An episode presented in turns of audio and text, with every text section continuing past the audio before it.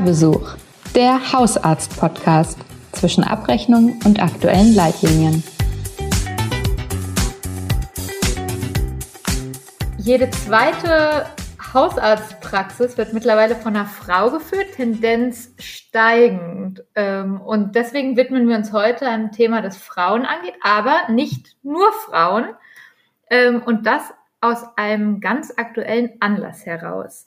Ähm, herzlich willkommen zur 18. Episode des Hörbesuchs des Hausarzt-Podcasts, ähm, der letzten Episode, bevor der Hörbesuch in die Babypause geht. Es ist der 31. August 21. Mein Name ist Jana Sauer. Ich bin stellvertretende Chefredakteurin bei der Hausarzt und ich bin heute zu Gast bei meiner Kollegin. Genau, Johanna Diemann von Berg ist mein Name. Ich bin auch stellvertretende Chefredakteurin beim Hausarzt, aber gerade schon in Elternzeit seit Ende März. Und wir sind verbunden mit Jana Husemann. Ja, hallo, genau. Mein Name ist Jana Husemann. Ich bin äh, Fachärztin für Allgemeinmedizin und niedergelassen in einer Gemeinschaftspraxis in Hamburg-St. Pauli mit noch zwei weiteren Praxisinhabern plus einem Angestelltenarzt und inzwischen auch zwei Ärztinnen in Weiterbildung. Also wir sind relativ groß geworden und ähm, außerdem bin ich auch noch die Vorsitzende vom Hausärzteverband in Hamburg.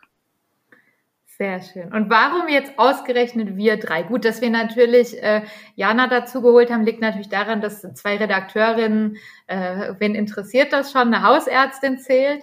Aber warum ausgerechnet wir drei? Ich fange mal an. Ich oute mich, ich ähm, bin ganz frisch in Mutterschutz und erwarte Anfang Oktober mein erstes Kind. Ja, und ich bin dabei, wie gesagt, ich bin schon in Elternzeit. Meine Zwillinge sind ähm, Mitte Mai auf die Welt gekommen, sind jetzt also so ungefähr dreieinhalb Monate alt. Und ähm, genau, ich kann auch sozusagen ein bisschen schon live berichten. Und Jana ist dabei, weil? Ja, ich habe eine ähm, dreieinhalbjährige Tochter in der Selbstständigkeit bekommen und ähm, erwarte jetzt in, wenn der Stichtag stimmt, elf Tagen meine zweite Tochter und bin gerade auch in Mutterschutz. Oh, das ist ja, Wahnsinn, sehr bald. Tage, das ist sehr bald. sehr ja. bald. Da haben wir ja Glück gehabt, dass es gerade sich noch ausgeht. Ja. Genau, umso schöner, dass du dabei bist. Ähm, Jana, erzähl doch gern mal so ein bisschen zum Einstieg, ähm, vielleicht so ein bisschen Hintergrund zu deiner Praxis oder eurer Praxis? Wie ist da sonst die Arbeitslast? Wie war das, äh, als du dann vielleicht auch das erste Mal schwanger geworden bist? Also vielleicht erstmal so Basics ohne die Schwangerschaft, dass sich die Zuhörerinnen und Zuhörer da was drunter vorstellen können.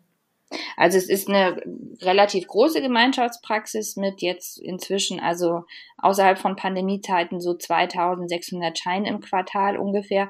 Ähm, ich arbeite vier Tage in der Woche Sprechstunde und einen Tag quasi als Bürotag, in dem ich dann auch meine berufspolitischen ähm, Sachen mache. Und ähm, also wir haben alle so ein bisschen unterschiedliches Arbeitspensum von den Praxisinhabern.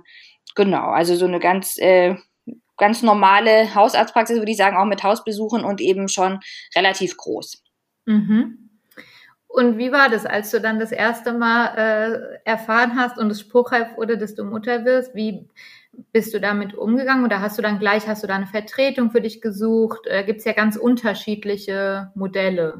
Also ich war erstmal erstaunt, dass es, ähm, ich so rumgefragt habe und so wenig Infos bekommen habe, mhm. sowohl von äh, Kolleginnen und Kollegen als auch ähm, von meinem Steuerberater als auch von der KV. Also diese ähm, ähm, Version oder diese Möglichkeit in der Selbstständigkeit, also schon niedergelassen Kinder zu bekommen, das passiert nicht häufig. Das ist wirklich selten und deswegen muss man sich das ähm, so zusammensuchen. Ähm, ich habe das Gefühl, dass ich in der KV Hamburg die erste war, die da Fragen zu hatte und tatsächlich auch bei meinem Steuerberater, obwohl der auf Ärztinnen und Ärzte spezialisiert ist. Ähm, und deswegen war es nicht einfach am Anfang, ja, mich da so ein bisschen so durchzukämpfen. Mhm. Ähm, für meine Vertretung, also ich dachte halt, ja, dann suche ich mir halt jemanden und dann wird es irgendeine Möglichkeit geben, den dann zu beschäftigen oder die. Und es war aber so, also es gab zwei Möglichkeiten, entweder die Vertretung als Honorarkraft ähm, anzustellen, da ist immer die Gefahr, dass die Rentenversicherung das im Nachhinein als Scheinselbstständigkeit einstuft Mhm, und man dann im Nachhinein äh, Arbeitgeberanteile zahlen muss. Und die andere Möglichkeit ist im Rahmen von der Entlastungsassistenz.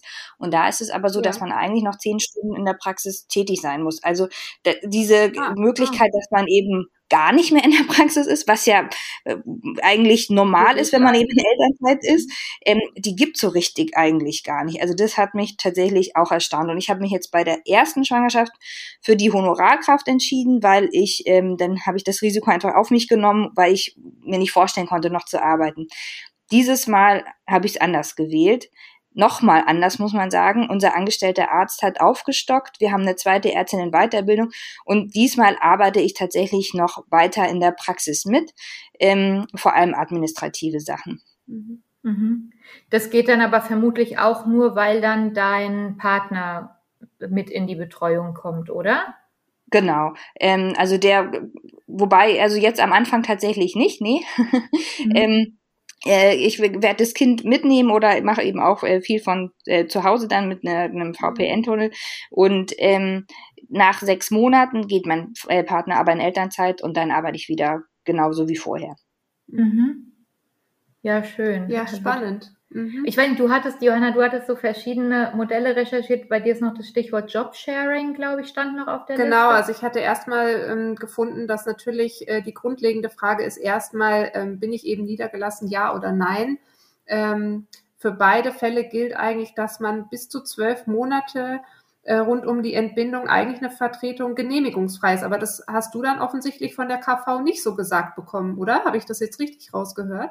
Also genehmigungsfrei ist es, ist es schon. Also ähm, man kann es einfach machen, aber eben die Form der Beschäftigung, mhm. da ist eigentlich nicht so richtig was Realistisches vorgesehen, wenn man eben wirklich gar nicht in der Praxis arbeiten möchte in der mhm. Zeit.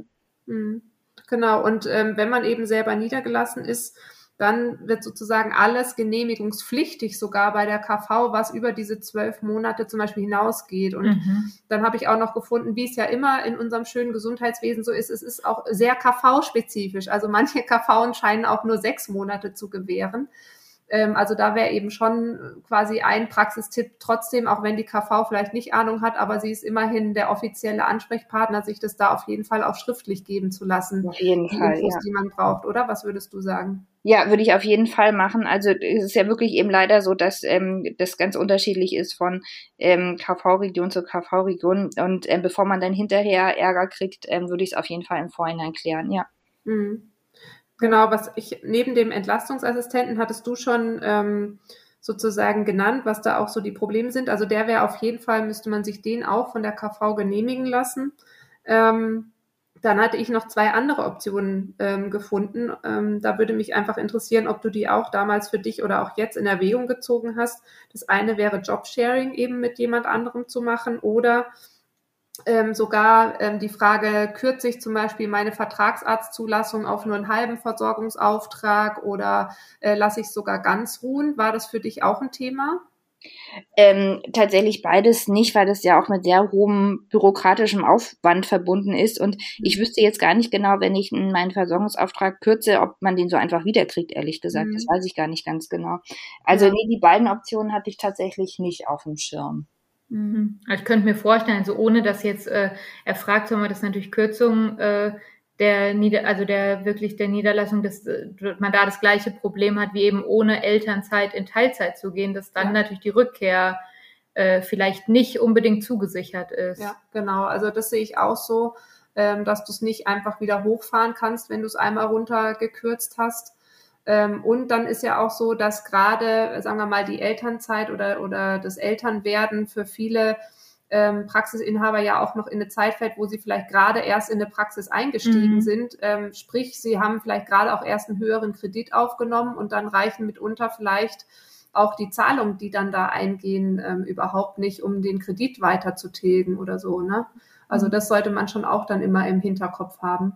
Und es hat mhm. wahrscheinlich auch Auswirkungen auf, in Hamburg hieß es immer ILB, das individuelle Leistungsbudget, in anderen Bundesländern oder KV-Ländern heißt es RLV, also auf das Regelleistungsvolumen. Also wenn man da runter, also man kommt immer leicht runter, aber es dauert immer, bis man es wieder äh, hochfahren kann. Deswegen, ähm, das sehe ich schon auch noch als, ähm, als Gefahr dabei. Mhm. Hast du denn darüber hinaus auch Erfahrung ähm, mit quasi der Schwangerschaft oder Mutterschutz äh, als Arbeitgeberin? Wir hatten jetzt eine MFA, die während Corona, also schon 2020 ähm, mhm. schwanger wurde. Da ist es ja nochmal anders. Also das ist ja dann sozusagen noch ein bisschen strenger geregelt, ja. weil die mit öffentlichen Verkehrsmitteln zu uns in die Praxis kommt und mit den Masken, äh, mit der Maskenpflicht ähm, in der Bahn. Das war vor allem ein Grund, warum wir sie dann eigentlich relativ schnell freigestellt haben. Aber da waren wir sozusagen waren beide Seiten sehr einverstanden damit dann. Mhm. Ähm, außerhalb von Corona tatsächlich noch nicht als Arbeitgeberin. Mhm. Genau, weil das sind ja dann auch alles Fragen äh, mit quasi Gefährdungsbeurteilung. Genau. Also das mussten wir erstellen für die MFA, genau. Mhm. Genau. Ja. Genau, also da haben wir auch ähm, auf Hausarzt Digital auf unserer Internetseite ein paar ganz gute Checklisten, sowohl ja.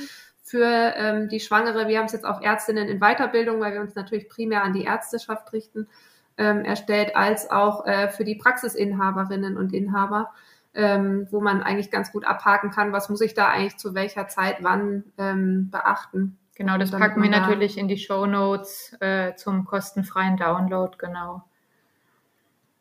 Ähm, dann habe ich noch gefunden als eine Möglichkeit, wenn man sich entscheidet, ein bisschen weiter zu arbeiten, aber man will natürlich dann doch wahrscheinlich erstmal reduzieren im Umfang, die meisten zumindest, ähm, gibt es ja auch die Möglichkeit, sich vom Bereitschaftsdienst zum Beispiel befreien zu lassen. Ähm, nimmst du das dann für dich in Anspruch? Du hast gesagt, du machst eher so Bürotätigkeiten dann jetzt erstmal wahrscheinlich. Also da haben wir in Hamburg eine Sondersituation. Das ist, glaube ich, dann mhm. auch wieder sehr bundeslandabhängig, weil hier der Bereitschaftsdienst total gefragt ist. Und es gibt Wartelisten von Ärztinnen und Ärzten, die den machen wollen. Das heißt, wenn man den nicht machen will, ist das überhaupt gar kein Problem. okay. Da, da haben wir so ein bisschen eine Luxussituation. Situation. Aber ähm, genau, deswegen, das weiß ich tatsächlich gar nicht genau, wie es in anderen Ländern ist, aber das ähm, ja, ähm, könnte ich mir auch als Problem vorstellen, wenn man dann doch weiter das machen muss. Mhm. Ja, also dass man da auch auf jeden Fall mal guckt, ähm, wie ist es im eigenen Bundesland auf bei der KV geregelt mhm. und was bestehen da für mich für Möglichkeiten zur Entlastung. Mhm. Ähm, was wir vorhin im Vorgespräch auch schon kurz angeschnitten haben, ist das Thema Elterngeld. Das ist ja auch dann, wenn man eine eigene Praxis hat und selbstständig ist, nochmal anders geregelt als bei Angestellten.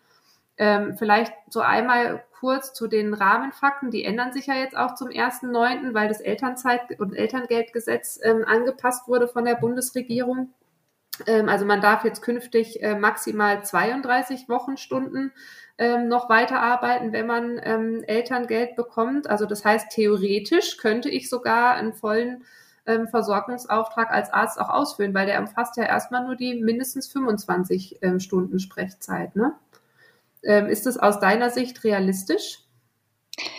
Wahrscheinlich kommt es so ein bisschen auf, also einmal auf die Unterstützung zu Hause drauf an, dann auf den Charakter des Kindes und wie man selbst so drauf ist. Mhm. Ähm, ich glaube, ich würde eher immer davor oder vorsichtig sein, mich selber dann schon wieder relativ schnell voll ein, einzuplanen, weil das ähm, weiß man vorher einfach nicht. Insbesondere wenn es das erste Kind ist. Also ähm, da wäre ich wirklich vorsichtig mit der Planung, dass man sofort wieder voll dabei sein möchte. Das muss man, glaube ich, erstmal gucken, wie das so läuft alles. Mhm.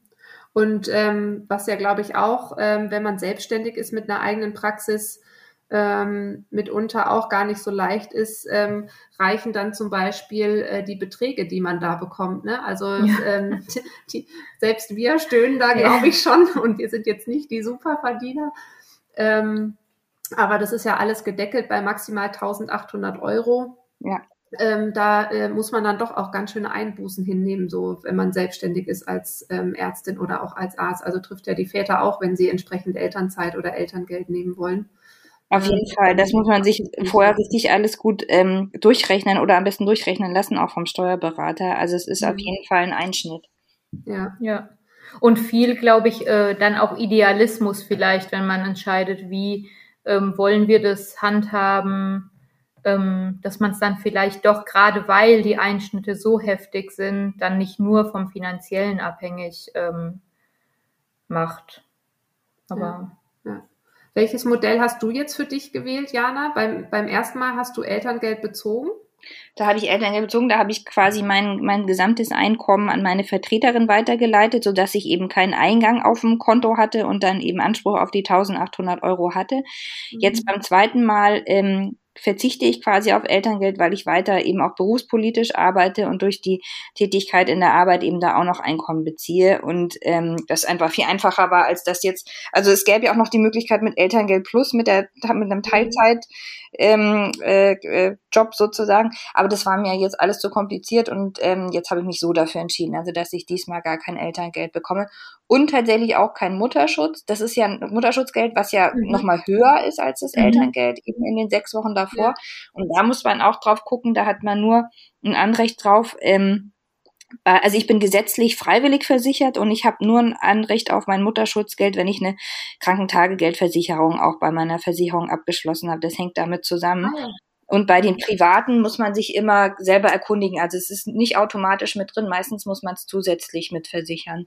Ja. Ah ja, das ist auch nochmal ein guter Hinweis. Ja, das ist ein guter Hinweis und noch nur so am Rande, äh, auch wenn das äh, dann nur zweitrangig ist, aber die Grundlage, auf der das Elterngeld ähm, kalkuliert wird, ist ja nochmal eine andere bei Angestellten und Selbstständigen, oder? Genau, also bei Angestellten ähm, sind es im Prinzip die letzten zwölf Monate äh, vor dem ähm, geplanten Geburtstermin.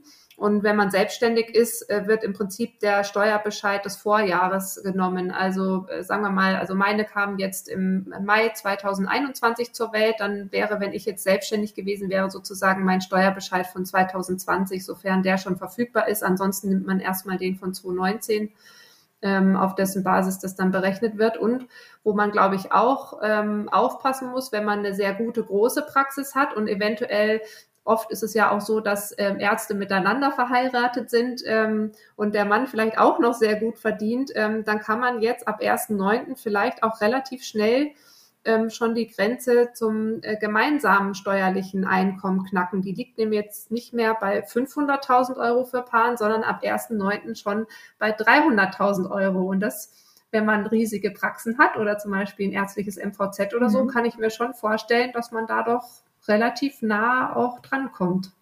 Ja. Das. Jana, du hattest in deiner Antwort ähm, den Unterschied oder kurz angesprochen, man kann ja auch in der Elternzeit Teilzeit arbeiten. Also Stichwort Basiselterngeld und Elterngeld Plus. Nicht, dass ich mich jetzt damit noch nicht auseinandergesetzt hätte, aber ich glaube, Johanna ist der absolute Profi. Was ist denn der Unterschied?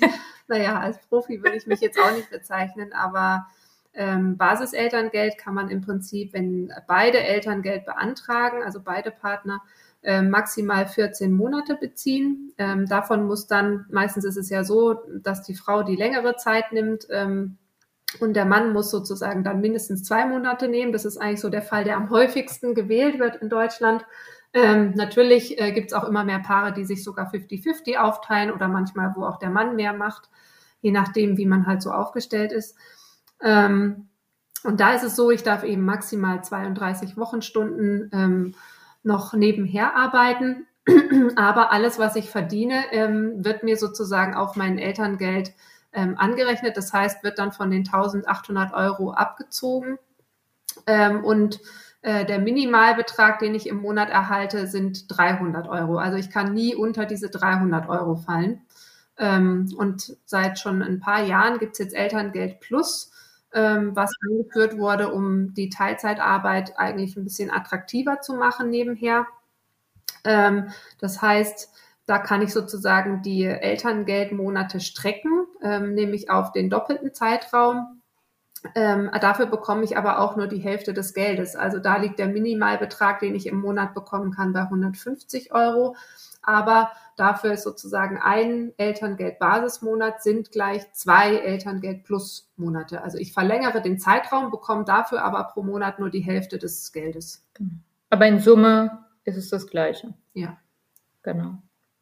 Nach all dem äh, jetzt formellen, finanziellen, vielleicht noch ganz kurz, was ja dann ganz unabhängig davon nochmal steht, ist ja dann die Frage, wie betreue ich oder lasse meine Kinder betreuen. Jana, du hattest schon gesagt, ähm, klar, der Partner ist natürlich eine feste Größe. Bei Hausärztinnen, glaube ich, ähm, oder gerade vor allem auch selbst Niedergelassenen ist es, glaube ich, ein echter Bonus. Oder ich kenne einige Vertreterinnen davon, die sagen, ist doch klasse, kann ich super vereinen, nehme ich mit in die Praxis oder keine Ahnung, funktioniere ein Praxisgruppenraum mal schnell zum Stillzimmer um oder sowas. Äh, da gibt's ja viele denkbare Sachen. Ähm, Johanna, wie sieht's bei dir aus? Du bist gerade ganz schön am Recherchieren und schauen. Genau, also bei mir ist der Plan, dass ich ab Januar Teilzeit zurückkomme. Ähm, mit welchem Stundenumfang bin ich gerade noch nicht so sicher. Wahrscheinlich werde ich erstmal mit 15 Stunden anfangen, um mir nicht zu viel vorzunehmen ähm, und dann vielleicht so sukzessive aufstocken. Ähm, und aktuell, genau, suche ich eigentlich eine Nanny, weil mhm. tatsächlich mir meine beiden noch ein bisschen klein sind ähm, um sie tatsächlich in eine Kita oder irgendwas oder irgendwohin extern wegzugeben. Das heißt, ich möchte eigentlich dann hier von zu Hause aus arbeiten ähm, und äh, dass ich sozusagen trotzdem auch noch da wäre, wenn irgendwie was wäre, auch wenn ich dann primär zu Hause arbeite ähm, an den ein, zwei, drei Tagen, je nachdem. Ähm, genau. Genau. Also das, die, so diesen, diesen Gedanken ist noch zu klein, um wirklich in eine Einrichtung zu geben, kann ich total teilen. Ähm, das äh, treibt mich oder uns als Paar momentan auch sehr um. Wir reduzieren beide die Arbeitszeit und sagen aber noch dazu, sind ja, also zumindest in meinem Fall sind zum Beispiel die Großeltern schon in Rente. Ähm, und da würde ich persönlich nicht dauerhaft drauf bauen wollen, aber zumindest einen Tag oder so lässt sich dadurch ja auch ähm, ganz gut abdecken. Zumindest, dass man noch so eine Unterstützung zusätzlich ähm, einfach hat.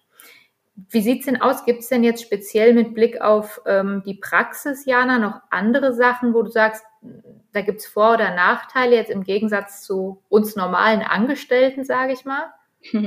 Ähm, also was sicher ein Vorteil war, also ich habe meinen Stundenplan geändert nach der Geburt. Ich hatte davor auch relativ viele Nachmittage oder halt also bis, bis, in den Abend gearbeitet und ähm, das konnte ich mit meinen Praxispartnern dann eben ähm, absprechen und mhm. ich arbeite jetzt meistens von 8 bis 15, 15.30 so und kann dann danach ähm, meine Tochter von der Kita abholen und das ist wirklich super. Also das ähm, ist sicherlich ein Vorteil, wenn man selbstständig ist, dass man eben seine Arbeitszeiten einfach so auch angepasst gerade auf die Lebenssituation ähm, ja verändern kann, wenn es halt mit den Praxispartnern auch gerade passt. Also mhm. das denke ich ist sicher ein Vorteil davon auch.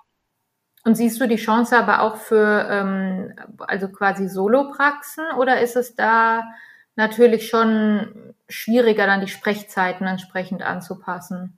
Das macht sicher schwieriger, aber es ist trotzdem auch, wenn man eben die eigene Chefin ist, trotzdem eben auch möglich, das gerade auf die Lebenssituation anzupassen. Und ähm, die 25 Stunden Sprechstunden kann man sich ja legen, wie man möchte. Ne? Und ähm, dann eben zum Beispiel auf die Kinderbetreuung angepasst oder die Arbeitszeiten des Partners, wenn es einen gibt. Ähm, Genau, also äh, insgesamt am Selbstständigsein ist sicher das ein Vorteil, dass man das sich so legen kann, wie es gerade gut passt. Aber es ist auch bestimmt schwieriger, wenn man alleine in der Praxis ist.